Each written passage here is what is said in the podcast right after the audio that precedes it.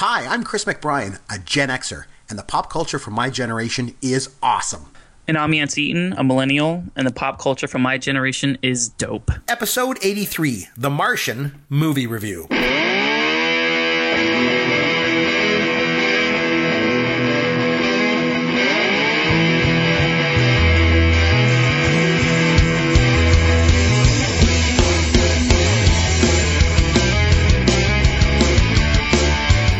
McBrien, and that is Yance Eaton, and this is Pop Culture World. You know, if you're new to the podcast, you know, we don't just review Gen X movies around here. We also take a look at millennial movies, and this episode we're going to do just that. We're going to take a look at 2015's The Martian, but before we get started, Yance Eaton, my friend, how are you, man?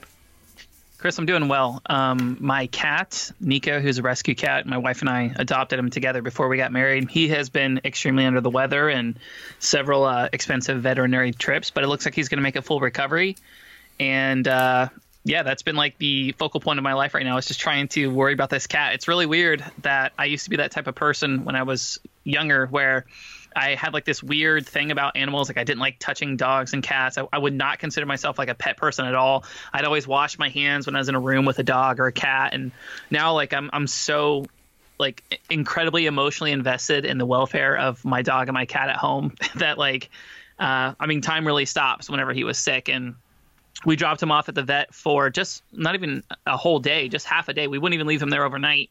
And just the feeling, I know this sounds very like woo-woo, like new age stuff, but like the energy in our house was completely different without him being there. And obviously cats aren't nearly as emotive and expressive, and they don't show as much emotion as, you know, say a dog does, or obviously a person does. But it was weird just not having that one little facet of our family in there. And it's kind of nice to have him back. And, you know, it looks like he's going to make a full recovery, thankfully. But other than that, I've just been really hunkering down again, just diving back into reading as much books as I can, and I'm trying to set a goal for myself to pump out, you know, a large chunk of books right before the end of the year starts. I turn 30 in December, and I'm just trying to like set myself up from an intellectual standpoint. I know this sounds super corny, but whenever your job consists of a lot of routine and a lot of things are the same, it's nice to kind of set goals for yourself and feel like you're working towards something. So that's kind of what I've been doing, is just taking care of the home and just reading like it's my job. What about you? Man, you're going to be 30. That's great. I won't be able to call you young fella anymore. You're going to be old like me soon.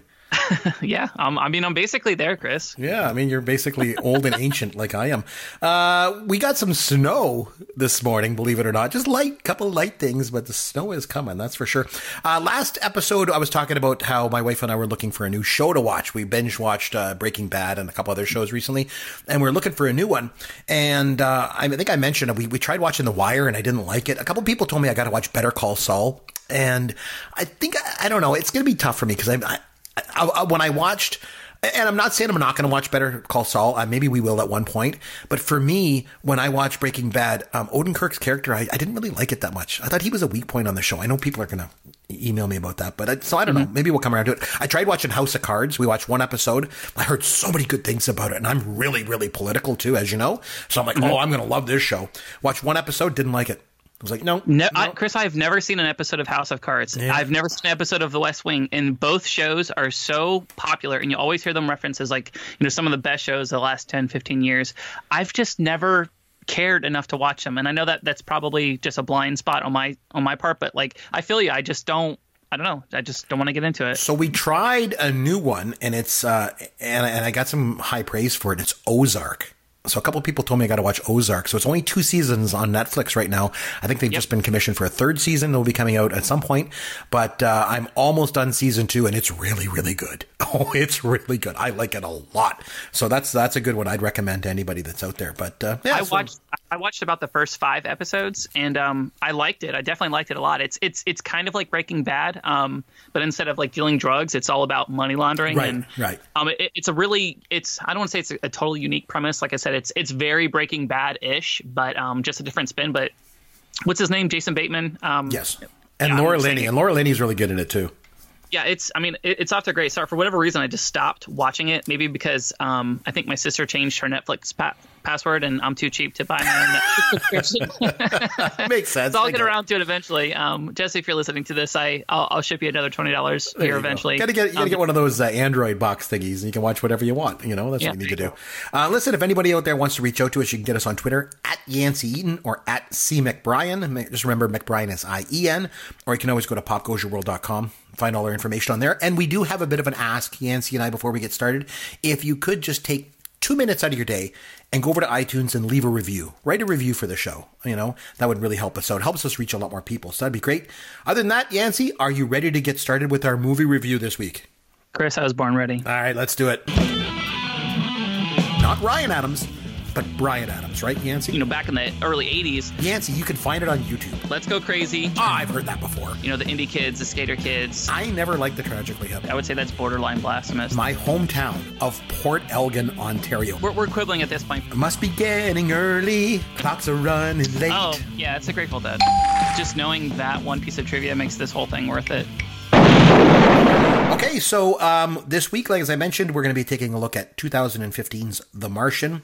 I'm going to let you kind of kick things off in a second, Yancey, because this was your movie that you nominated. It's a millennial film that we're going to get into. But before we do, I just wanted to make a statement, if I could, if that's cool. Absolutely. Dude, we get it. You really like space movies. I do. I just want to say something up front. Like a while ago, our good buddy, Nate Dawkins from the Nasty Cast, he kind of pointed out the fact that every movie that you nominate for the show around here is either a space movie or like set in a dystopian future. And it seemed to me, maybe I was wrong, but it seemed to me that you had a bit of an epiphany on the podcast. And you stated that you realized the error of your ways and you recognized that you were stuck on space movies and these dystopian future movies. And you on the podcast, we'll go back and I'll find it. You committed to making a concerted effort, young man, to nominate different movies and, you know, movies from a more diverse thematic point of view. And so the first movie that you nominated after your transformation is a dystopian film about an astronaut stuck alone on Mars trying to survive. Whoa. Okay. First off, an explanation. Okay, you are right. I did say that. And namely, the reason why I this is kind of bad. This makes me look awful, but I forgot to pick a movie. Okay, so I forgot to pick a movie. And at least you're being transparent. That's good. Yeah, I didn't have it prepared for me for whatever reason. Even though we have the same format as far as like whenever I have a movie, I know that you're picking a movie next. I know all of these things, and what you're saying is we got to the end of the 16 Candles, and then when I got to the point of the show when I said, Yancey, what's the movie that you wanted? You didn't have something prepared for your movie. That's correct. What you're saying. Okay, correct. Just so I understand. Okay, so. I get that out of the way. I own that. That's on me. That's very totally. Nathan's totally right for saying that, and you know he's a good dude. I totally understand that.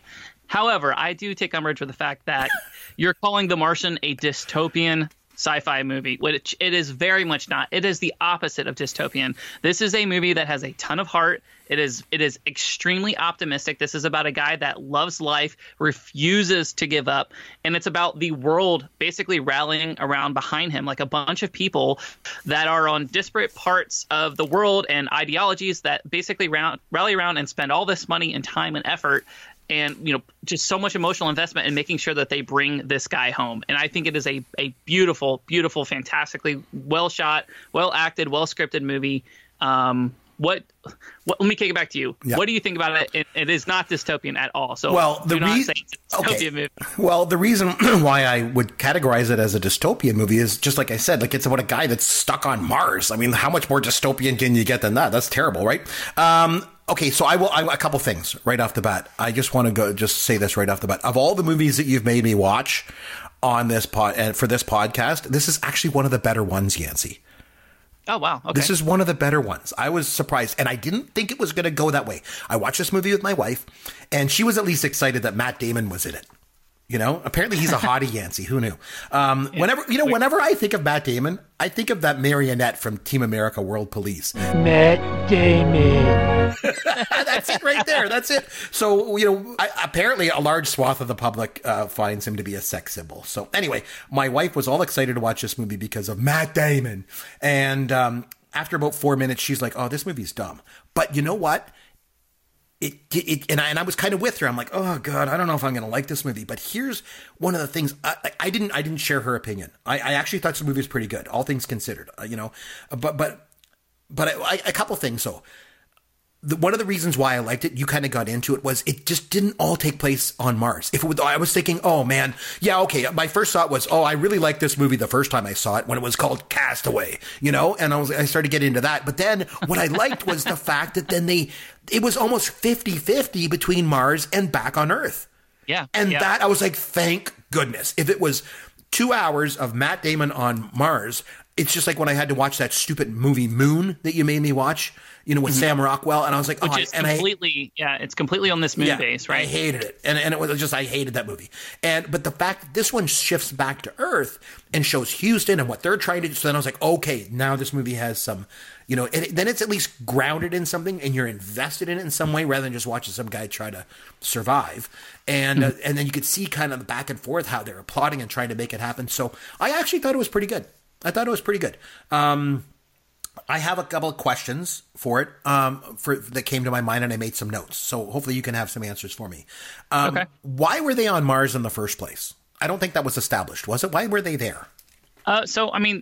Basically these were scientific expeditions. They were collecting, like it says in different pieces of dialogue throughout the film, that they were running experiments. They were collecting rock samples. I like to think of it as this was the first set of missions in an attempt to start colonizing and eventually terraforming Mars. I've read the book once. I can't remember the exact details. I don't even think they get into specifically why he is there. It's more along the lines of just data gathering. So they're gathering information about the planet. They're doing all types of tests, and like Mark Watney is a botanist himself, so like they're going to see if certain things can grow, if he's able to, basically, like, does it make sense? It's just all about data gathering. You know, it's just like if one business is researching another and seeing they want to acquire them, they start learning about them, and that's the first thing that they do. This is the primary mission here. It's information gathering. There's no permanent established base there. There is like an actual like a little place that he does stay in, but it's not designed to be any type of long-term solution or anything like that. It's only meant to be used a couple times. They're only meant to be there for a certain number of days, and then they come back. But it's not the Ramada Inn. There's no Ramada Inn there on Mars. Yeah, correct. This is the intermediate. This is in the very near future, right, where human beings have landed on Mars. We maybe have had half a dozen trips or so there, but nothing as far as like the outer reaching, like, 50, 60, 70 years from now, where, we've established any type of permanent residence on the planet. And then another question I had early on, I don't know if this got answered, but where does the power come from? How did they get power? Because they had power inside their little space station there. Mm-hmm. I assume most of it's solar, and they also talk about plutonium, right? Where he basically went and got that old disposed of plutonium nuclear reactor that they buried in the sand. They use that as a nuclear reactor to get most of their power from.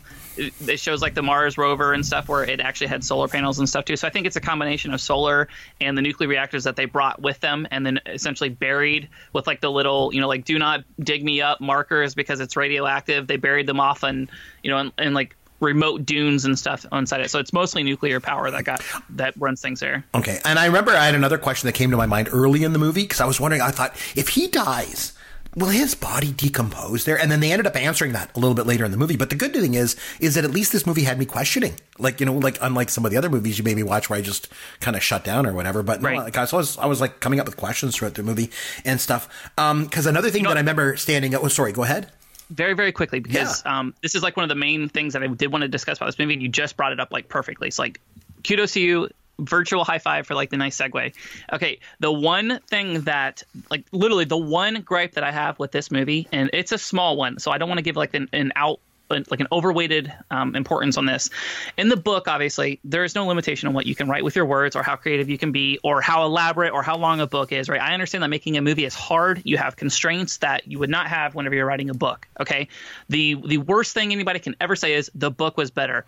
No, of course it's going to be better, right? Right. With that being said, the one thing that I found the most endearing and incredibly charming and super fascinating about the actual Martian book by Andy Weir was how much he goes into depth about the specific science of things. In this movie, it doesn't really give you specific numbers. It doesn't give you calculations. It doesn't give you like an actual thought process or like, you know, like a set of events or like how his mind is working. He's not really ever going into that stuff specifically. And I understand that this was, you know, this is a Matt Damon movie. This was directed by Ridley Scott. Like, this is a Hollywood production. So it's going to have to be a little bit more accessible for the masses. But like, there's so many instances in this movie where like Matt Damon's basically just saying like, oh, I'm just going to grow some potatoes. Whereas in the book, it goes into depth. Like, I need exactly this many calories. I need this many liters of water. The temperature has to be this much. I need this many of this, you know, element and this and this and this, or, you know, even whenever they show Childish Gambino's character, Parnell, are you familiar with Donald Glover? Yeah. He was the guy that came in and he was like really scientific and he kind of knew everything. And yes. I remember that guy. Yep. And he's like, who are you? And he's like, I am the director of NASA. Right. Right. Yes. Okay. So, like, even like him, like it shows him just like randomly, like in like a server room, like plugged into the servers. And it just says like, it just shows his laptop and it's like, your numbers check out, or the calculations are correct. Like, what calculations, what numbers are being shown there? What processes are you going through to arrive at these assumptions? The biggest charm to the actual book itself is the nitty gritty. It is in the details. And like I said, it doesn't ruin the movie. I still enjoy the movie, obviously. But I wish that they would have incorporated just a little bit more of that. So you get more of like this sense of like, okay, this Mark Watney guy on film, he is charming. He is funny. He's incurably optimistic. He's obviously very good at his job as a botanist and as a scientist and being able to think rationally and quickly. But like, I really wish they would have delved into that more and shown like that huge character arc that he has inside the book, which is like, this is a very, very bright person. And just seeing how his mind works, I felt like they did a little bit of a disservice to the character. Yeah, it's funny that you mentioned that, because I think early on in the movie, like something that stood out to me was when he first realizes that he gets left behind on Mars, and he looks at the camera and he goes, I'm going to have to science the out of this. And yep. As soon as he said that, the first thing that I said to my wife, I said, this is one of the reasons why Yancey loves this movie right here, because you love science and you love how things work, you know. Yep, correct. And so I knew that was right away. But I think you make a good point, and it's really difficult to do in the film, is that the book would get into a lot of detail, I guess, about how he does science, you know, the daylights out of stuff, and it's really hard to show in the movie. Couple things that were like, and I thought they handled it pretty well overall. I mean, I didn't go fact checking it or anything like that, but the explanations that they gave. One that stood out to me though was when he was trying to like disable the heater in the rover, and he's like, "Oh, it's getting really cold in here." I'm thinking, "Yeah, okay, this is not right." It's like minus 100 degrees on Mars. If you're turning that heat off, you're dead instantly. Like, you'll freeze. It's like Canada, for crying out loud.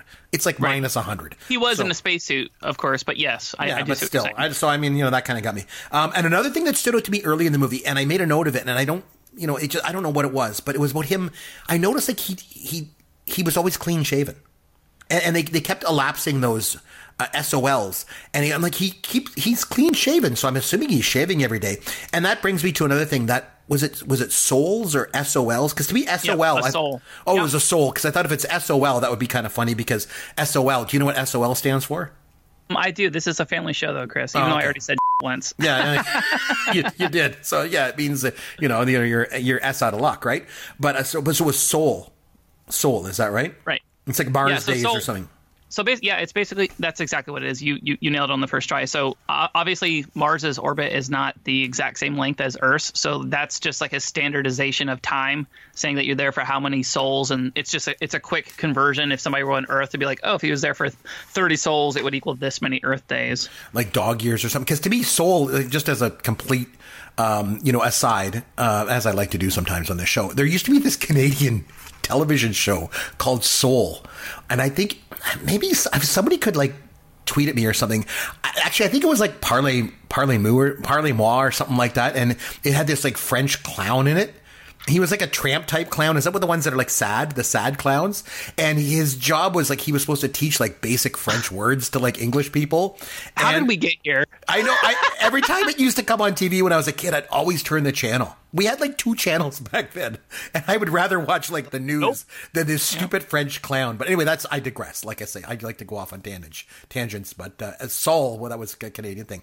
Okay, a couple things I really liked about this movie. This is going to be surprising to no one at all, Yancey. Number one, he was watching Happy Days. And so needless to say, anytime you nominate a millennial movie for the podcast and it has Fonzie in it, I'm totally cool with that. Luckily for you, Yancey, it wasn't the episode where Fonzie jumps the shark. Do you know what that is? What that means? Yes, of course, Chris. And you know, you mentioned the Fonz. Like, in all seriousness, I knew you would bring it up, and like this was going to be like a litmus test to see if you had actually like really paid attention to the movie, because I knew if you saw that and if you were actually paying attention to the movie, it would be brought up in the podcast. Like, I literally made a note of this for the podcast notes. And later on, I think when Houston asked him to pose for a photo, remember he gives the two thumbs up. Hey, and I think it was it Kristen Wiig's character or somebody? She says, "Oh, I asked him for a photo, and he's the Fonz." So again, any movie with a Fonzie reference is okay on my book. So that was one thing I liked. The other thing that I liked as a throwback to Gen X was there was the incorporation of disco music. And you know, when they first showed him watching Fonzie and listening to disco music, part of me was like, did they go up to Mars like back in the 70s? Like, why is he watching Happy Days and listening to disco music? So a little bit, it threw me off a bit. I guess it turned out one of the other characters on there, she liked disco music or something, like, and so she brought it with her. Right. Yeah. So everybody gets like a small bin of personal effects that they can take with them. And so that's how he ended up finding, like, you know, random, like the symbols that he uses to communicate with them, like was it the Deca symbols or Hexa symbols? I can't remember what it was called. I'm not that smart, but like basically like the only music in the entire place was like he went through her stuff and found like, oh yeah, it was just a bunch of disco music. And you know, the only movies that he could find was like old 70s stuff. Like nobody else, everybody brought different things with them, and like that was the only type of actual media that he could consume. So I mean, if you have a choice of like being by yourself and either listening to, you know, what you think is bad music or just listening to no music at all, I think most people would actually prefer to listen to bad music. Yeah, and I mean, they did explain that she brought up the disco music, but I don't think they ever explained why they brought along episodes of Happy Days to watch. That was really odd. Another thing I thought that was interesting was, you know, how duct tape basically fixes everything. Like, he basically uses it to fix every single problem he comes across. And I don't know what it's like down in the U.S., Yancey, but up here in Canada, there's like a running joke with all of us that if anything is broken, anything at all, you use duct tape. And so that's definitely an American thing too, especially in the Southeast for sure. Perfect. So for me, it was quite funny when I see that duct tape fixes everything, even on Mars. For Matt Damon.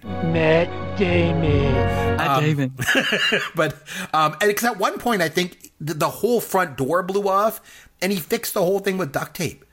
You know, apparently when they send astronauts into space, they send them with a lifetime unlimited supply of duct tape. It's like half of the NASA budget, apparently. I don't know. Another question that came up scientifically, because, you know, we mentioned how this movie is all about he's going to science the daylights out of this, and it's all about science. But one thing that stuck out to me was, I think at one point he was like 2 years into his being there. How does it that you eat nothing but potatoes for 2 years and you're still ripped? Like, he took his shirt off and he's ripped, because my wife is like, oh yeah, Matt Damon's so hot. I'm like, wait a minute. He's been eating nothing but potatoes for 2 years. How does this work? Like, if that was the case, that you eat nothing but potatoes for 2 years and you're ripped, my consumption of potato chips should mean that I should look like The Rock. Like, instead, I look like a bag of wet cement. So how is this possible? I don't understand. To me, that seemed a little bit odd. Maybe it was a little odd. Obviously, there's a little bit of Hollywooding that's going on there. I will say this, towards the end of it, he has lost a ton of weight, right? And so you got to think, he's initially anticipating being there for a certain number of days, and then all of a sudden, you know, the hat blows, and he basically loses a huge amount of food growing capacity. Like, all of his potato trees freeze, the soil's completely corrupted, everything, right? So he went from having like a certain caloric intake that he could sustain to where all of a sudden there was going to have to be drastic rationing. So Mars's gravity is only 30% of the Earth's. So technically, like, the effect of gravity doesn't make it to where like your body technically isn't taxing nearly as much, right? So 1,000 calories a day can actually go a little bit further than it would on Earth, just because there's a lot of different considerations that, you know, just from a pure biological standpoint, it doesn't take nearly as much to stay alive. So given the fact that like he's obviously taking vitamin supplements, it shows that they have a full prescription. Anything you can think of, they have there. At one point, he even talks about how like he's just randomly going to crush up some Vicodin and put it in his potatoes just because he wants to, just because he wants to feel good, which kind of like plays into like the whole like who he is as a character. He's just like this funny person to begin with. But yeah, I mean, when you couple that with the fact that like he's specifically like rashing off his food as it gets closer and closer to where like you're going to start seeing like his body basically eating itself. You know what I mean? So I think that explains a little bit. I know it's not perfect. He probably should have looked a lot worse towards the end of the movie than he actually did. But I do think that they at least tried. They made it a point to show him at the very beginning of the film, just completely jacked, looking like a Marvel superhero or something. And then towards the end, they show like his, he's completely emaciated. His teeth are starting to rot, like all that stuff. So there's definitely an effort there to be at least somewhat accurate. Seemed to be awful quick in the timeline of the film. Like it was like he was ripped, he's ripped, and then all of a sudden he's got a beard and he's like emaciated. And so it was just, I don't know. There was another thing that stood out to me. There was a scene back on Earth, and they had I think there were two Chinese characters that were speaking in Chinese to each other, and there was no subtitles, and it was a long scene. Which I understand why they'd kind of want to do that just to be realistic, but I remember thinking like this is a really, really long scene with no subtitles going on. Anyway, it doesn't matter. Another question I have though, and maybe you can answer this because you're the science guy. Another thing that stuck out to me was remember when they were on Earth and they were like tracking him on Mars, like, oh, he's there. Look at now he's moving over there. Now he's moving there. How do they track him on Mars? They don't have satellite. Oh, but their satellite's close enough to Mars to do that? Yeah, they have multiple satellites, all these satellite pictures. I mean, Chris, at any given point right now, like we have a couple, I mean, at least half a dozen satellites that are circling around Mars right now, taking photos constantly. Oh, so like okay. They already knew what the topography looked like for the place. They already had, you got to think this is a couple years into the future too, right? Like maybe 10, 15, 20 years, something like that. I thought it was in 2015 or something. I mean, in either point, like it's in the near future. Like This isn't like they have like established like a full colony and like that. So it is another movie set in the future, young man. I tell you, barely though, right? No, nothing really that we're seeing there isn't something that like realistically like we couldn't concoct today. The biggest difference between like what we see in that film versus right now is like I firmly believe if this is getting on a tangent, but and it's, you know me, I just love talking about space. For us to colonize Mars, it is going to have to be a co-op of multiple countries, right? It's going to have to be like very like Star Trekian, where you mentioned at the top of the show, like, yeah, this is dystopian. Just because he goes through like travails and you know he has like a rough time in Mars, like that doesn't make it necessarily dystopia. Like when you go back to Earth kind of feels the same, except for the fact that like you see the Chinese and the Americans, two world powers who historically do not work together very much, working alongside each other and basically settling their differences. At one point, it even shows them like saying like, we don't do things like that in NASA. We haven't done that since 1995 or, them like settling their differences to like save like a human being. Like that's like a real thing that like happens. So like it's just showing like how things can be like in the very, very near future. If we want to actually be like a multi-planetary system, it's going to have to be something like in Star Trek where basically like world wars are solved. Star Trek isn't dystopian at all. Star Trek, they live in a utopia. Yes, once they leave and they're on the Star Trek Enterprise, like they go through all these different, all these different problems and stuff just because of Cardassians and Klingons and stuff are obviously they're jerks. But this is like the Kardashians are on Star Trek? Cardassians. Oh, the Cardassians. Okay. Yeah, Kim K and all that. Yeah.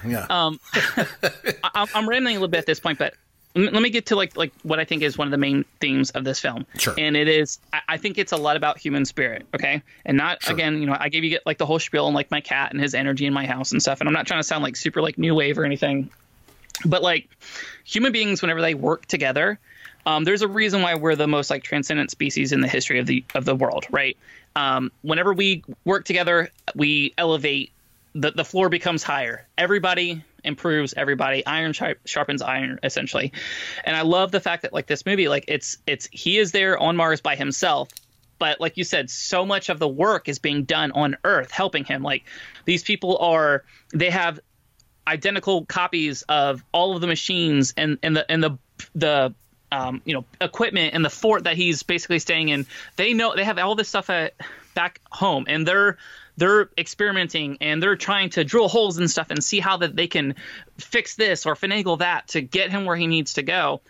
Like there's so many different pieces of cooperation, different people who would never have intersected in real life, basically bouncing ideas off each other. Like, I've mentioned this ad nauseum already, but like something as crazy as like the Chinese basically lending us like their spaceship, you know what I mean? Like, it's just crazy. And this is like one of those, it wouldn't be so far fetched to think that like, you could see something like this where, in today's politics, Chris, I know you and I, we always say that this isn't a politics show, but we like tiptoe around politics and like we try to inject it sometimes, even though we're just talking about pop culture. Sure. But like the idea of globalism, it has like this very negative connotation to it where people think that if you're being a globalist, it means that you're putting the ideals and the wants and needs of another person that's not you over like your own, right? Yeah, and that's not it at all. And that's not it at all. But like it's basically just talking about like recognizing the fact that like we are all human beings. You know what I mean? Like we're all, if you follow any type of like religious affiliation, most of these people believe that we're creating like the image of a creator and that we're all equal and all these things. But that doesn't somehow that's trumped and that's forgotten about whenever you bring in tribalism, right? Mm-hmm. The dude that lives down the street, well, he doesn't live on our block, so it's an us and them kind of thing. And I think that this one, like, it literally flirts with that idea of people working together, putting aside differences, and it flirts with that the entire time. And for something that takes place in like a cold, lifeless, uninhabited planet such as Mars, I think that this movie has so many humanistic like qualities and so many different moments where, just humans just we just triumph and prevail and just work alongside each other. And I just honestly, I think it's magical that they were able to package it in a movie like this with such a high budget, with so many like just noteworthy actors. And there was just so much going on in this movie, and you could see so many different paths that it could have taken to fail. And somehow, weirdly enough, it worked really, really well. What do you think? Oh, absolutely. I think you hit the nail on the head on everything on there. I thought it was a really, really well done movie. I think there was a lot of those things going on thematically that I did like in terms of the you mentioned globalism. These are humans right across, the world helping each other out.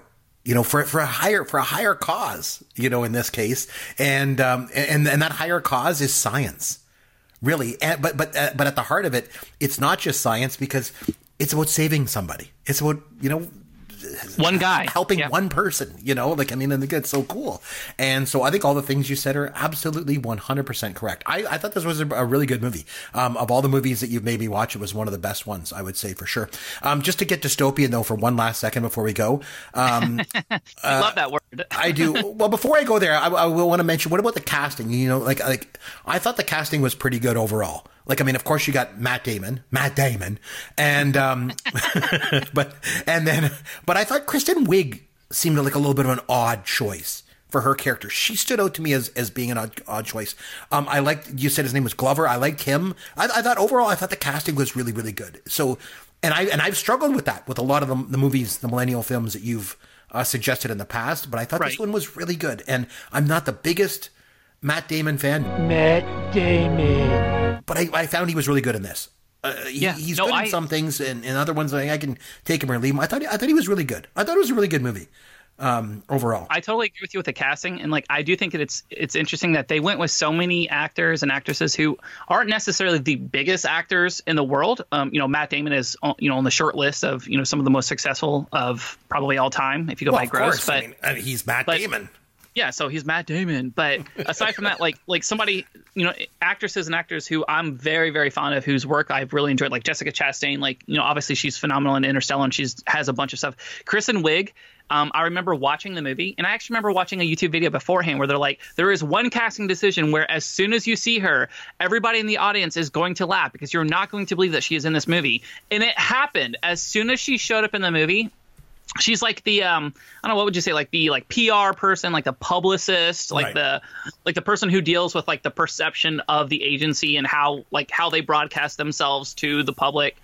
So she's really good at her job, but it was when you see her, you're like, whoa, I wasn't expecting that, but weirdly enough, like, her personality kind of fits that role. So I thought it was really interesting. You mentioned Jeff Daniels as Teddy Sanders. He's the, you know, the head of NASA. He's, you know, he is not funny. He is not like this guy who's trying to charm people over. He is the proverbial corporate hard ass who has to go through the bureaucratic red tape and has to do things the right way. And, you know, like, even like all the complimentary pieces, like the people who are like the 8th or 9th or 15th most notable actor or actress in this movie are phenomenal actors, like Michael Pena or Sean Bean or Kate Mara, Sebastian Stan.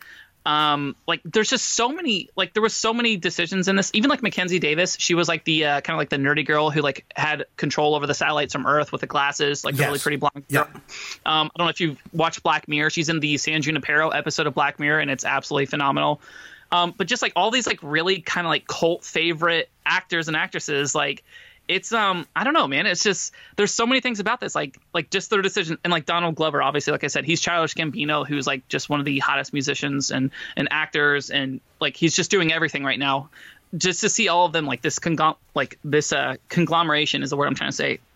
All this together and how they work together, and like we forget the fact that Mark Watney, you know, Matt Damon's character, that he says. He's basically by himself the entire movie. There's a couple minute scene at the very beginning where they're about to, they're going through some stuff. There's a storm there. The crew leaves, and then this entire movie he is by himself, right? And yet they did such a good job of developing a relationship between the crew and him, especially whenever the crew like gets to talk to him while he is still on Mars, and you see the personalities and you see how like they jab at each other and hey, botany isn't a real science, or you suck at your job, like.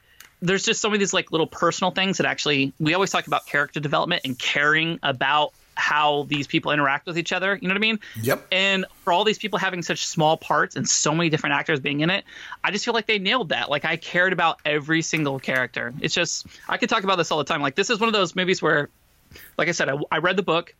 I loved it, right? I read the book. This is one of those where like I read it in a few hours. I just, I powered through it. I was like, wow, this was amazing. And then you hear that they're going to make the movie. It's optioned, to film, and then you get scared, Chris. You start sweating, right? I don't know if you've ever had this experience where you love a book so much and you hold it like so dear to your heart that you almost don't want to see it because you are afraid of what they're going to do to it, right? Like, I'm sure you've experienced this with sequels too, where like the first was so good, and then they made the Matrix Reloaded and the Matrix Revolutions, and you're like, why did you screw up the Matrix franchise, right? Oh, yeah. When they came out with Meatballs too. Oh man, yeah, I was just so exactly excited. Right. And I was so scared. But Revenge of the Nerds too. Oh, I was so exactly. Why'd you do that? It was a classic. So like, I was pleasantly surprised that it went in this direction. And I know I'm just like gushing over this movie. I gave one small critique on it, which was like I said, I wish they would have gone in at least one scene where it was just a little bit more into like the minutia of the science and like his thought process and like just how this guy's mind works. And I think it would have kind of endeared him to the audience a little bit more, knowing that this isn't just like a charismatic, funny guy, but it's also like just like a painfully bright dude. You know what I mean? And that's something that I feel like was lost in the film. But overall, though, it's an absolute home run. This movie got nominated for a ton of awards, and deservedly so. I'm actually not even sure what it won. I think it was nominated for like best comedy or something like that. Best comedy. Yeah, no, seriously, like they didn't know how to group this movie. Like, it's not really like just like a science fiction movie. It's not a drama. It's not really just a comedy. Boy, I tell you, millennial comedies have really gone downhill. If this is a comedy, let me tell you, I'm gonna go back and watch Airplane again. This movie gets a lot of laughs, Chris. Even you have to admit this. It's charming in parts, that's for sure. Yeah, but okay. I wouldn't say it's a comedy. So just to go back for just 1 second before we wrap it up and we get on to the fun part. As I mentioned, just to throw a dystopian spin on things. So it came out in 2015. Could you imagine, Yancey, going up into space on a mission to Mars? You leave your whole life behind you, your friends, your family, and you run into a storm. You get a steel rod impaled in your gut. You get left behind. You got to eat potatoes made, out of your own and then you float through space, and you have to cut your spacesuit and propel yourself toward your rescuers. You spend 4 years on the long journey back, all that. You get home, and you find out Donald Trump is the president. Matt Damon just gets back in the rocket and just goes back to Mars. Matt Damon. Oh, my gosh. But anyway, I would give it a rating. You want to give it a rating out of 10? It's obviously going to be high for you. What do you got? In all seriousness, Chris, I don't think there's anything as like a perfect piece of art. I will give this like a 9.5. From like a watchability standpoint, I think it's incredibly rewatchable. From a humor standpoint, for, you know, character development, caring about the characters, how they interact with each other. The CGI in this is absolutely phenomenal. Like, if you saw this in 3D, which I know you watch this at home, which is fine, but if you saw it like in an IMAX 3D, it was absolutely amazing. It was one of the handful of movies where like it made sense that it was in 3D and it actually added something to it as opposed to feeling kind of gimmicky. It's so smart. There's science, there's humor, there's a humanism to it that like you just don't see in science fiction movies a lot. I got to give it like a 9.5. It's just a fantastic film all around. Wow, that's high. I'll tell you what, I thought it was good. I thought it was bordering on almost great, but I don't think it was a masterpiece by any. You know, it was visually interesting. Some of the characters were great. Matt Damon, you know, was great. I would probably give it an 8. I'll give it an 8 out of 10, which is high for me. You know, an 8 that's great. For you, Chris, I will take that. That is great. Yeah, so there you go. So time now, what do you think to have some fun with Yancey? Okay, so I'll tell you what, Yancey, something a little bit different. You know, since he's such a fixture of millennial pop culture, I figured this week, my friend, that I'd give you a round of Matt Damon tribute. But what I'm going to do is I'm going to take it a step further, though. Okay, I'm going to take it a step further. Because ever since they did Good Will Hunting together, you know, and they won the Oscar for Best Screenplay, Matt Damon and Ben Affleck have always been kind of associated together. And they're good friends too, right?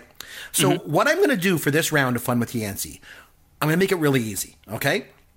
I'll tell you what I'm going to do. I'm going to name him a movie. And all you have to do, Yancey, is tell me if the movie starred Ben Affleck or if the movie starred Matt Damon or if it starred both of them.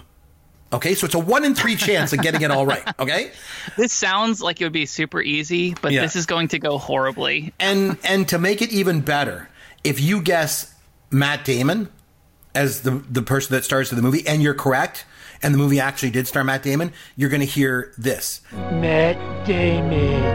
You know, there's a little incentive to get it right, right? And for another there's a little incentive. Yeah, and for us to be able to hear Matt Damon again. So that's always good. So, okay, so I name the movie, and you tell me if it starred Ben Affleck or if it starred Matt Damon or both. Super easy. Here we go. Okay, nice and easy. Pearl Harbor. Both. No, it was just Ben Affleck. Sorry. Okay, This is going great. Okay, Reindeer Games. Did Reindeer Games star Ben Affleck, Matt Damon, or both? Matt Damon. No, it was Ben Affleck. Oh, jeez. 2003's Stuck on You. Stuck on You. Was it Matt Damon, Ben Affleck, or both? Ben Affleck. No, it was Matt Damon. Jeez. You're already in my head. You are already in my head. School Ties from 1992. Did it star Matt Damon? Did it star Ben Affleck? Or both? Both. You got one correct. Congratulations. Yes. All right. The Talented Mr. Ripley. I know it's definitely Matt Damon. I'm going to say just Matt Damon. Matt Damon is correct. Matt Damon. Oh, and we get to hear Matt Damon. So that's nice. 1993. We're going back to 1993. Dazed and Confused. I have not seen it. I'm going to say just Matt Damon. No, it was Ben Affleck. Okay, 1999, your favorite year for movies, Yancey. Dogma. Is it just Matt Damon? No, it was both of them. The Legend of Bagger Vance. Matt Damon. Just Matt Damon is correct. Matt Damon. Okay, Paycheck from 2003. Was it Matt Damon, Ben Affleck, or both of them? Ben Affleck. That is correct. How about 2010's The Company Men? Both of them. No, it was just Ben Affleck. Jersey Girl from 2004. Who was Ben Affleck. No, Matt Damon had a small part as a PR executive, my friend. That movie was really bad, wasn't it? Yeah, it was terrible. 1997's Chasing Amy. Matt Damon. No, it was both of them. Matt Damon had a small part. Have they really been in this many movies together? Oh, of course. What about... I'm going way back for you here, all right? 1989's Field of Dreams, Yancey. We love this. We love baseball. It's a baseball movie. Is Ben Affleck in this movie, Matt Damon, or both? Field of Dreams. Matt Damon. No, I'm sorry. They were both in this movie. They both had uncredited roles as fans at Fenway Park when Ray took Terrence Mann to the Red Sox. No. Yep. Okay, and the last one. Nice and easy. 1998's Saving Private Ryan. Oh. Come on, it's an easy one. I'm going with an easy one at the end. Just Matt Damon. Matt Damon. Yes, that's correct. Yes. And I went with the total obvious one, not because I wanted to go easy on you, Yancey, but just because I wanted to hear Matt Damon. Matt Damon. One more time to end the show. So there's that. So that was a kind of a fun way to end things. Like I say, those two guys are like always associated together. So I thought we'd have some fun. And you absolutely bombed it. And you're a millennial. You're supposed to know these guys, I tell you. Hey, if I'm anything, it's consistent, Chris. This is true. And this is why we call it Fun with Yancey, because we definitely have fun with you at the end of the show. And it's always good. Okay. So if you'd like to get a hold of us, you can get a hold of us on Twitter at Yancey Eaton or at C McBrien, or you can go to popgoesyourworld.com. All of our contact information is there. And like I mentioned at the top of the show, if you enjoy the show, take a minute out of your day, go over to iTunes and write a review for the show. We would certainly appreciate it. And it really, really helps us out around here. Until next time, this is Chris McBrien for Yancey Eaton saying thanks for listening to Pop Goes Your World, the pop culture podcast for the generations. Thank you for listening to the Pop Goes Your World podcast. Continue the conversation on Twitter at @CMcBrien or at Yancey Eaton.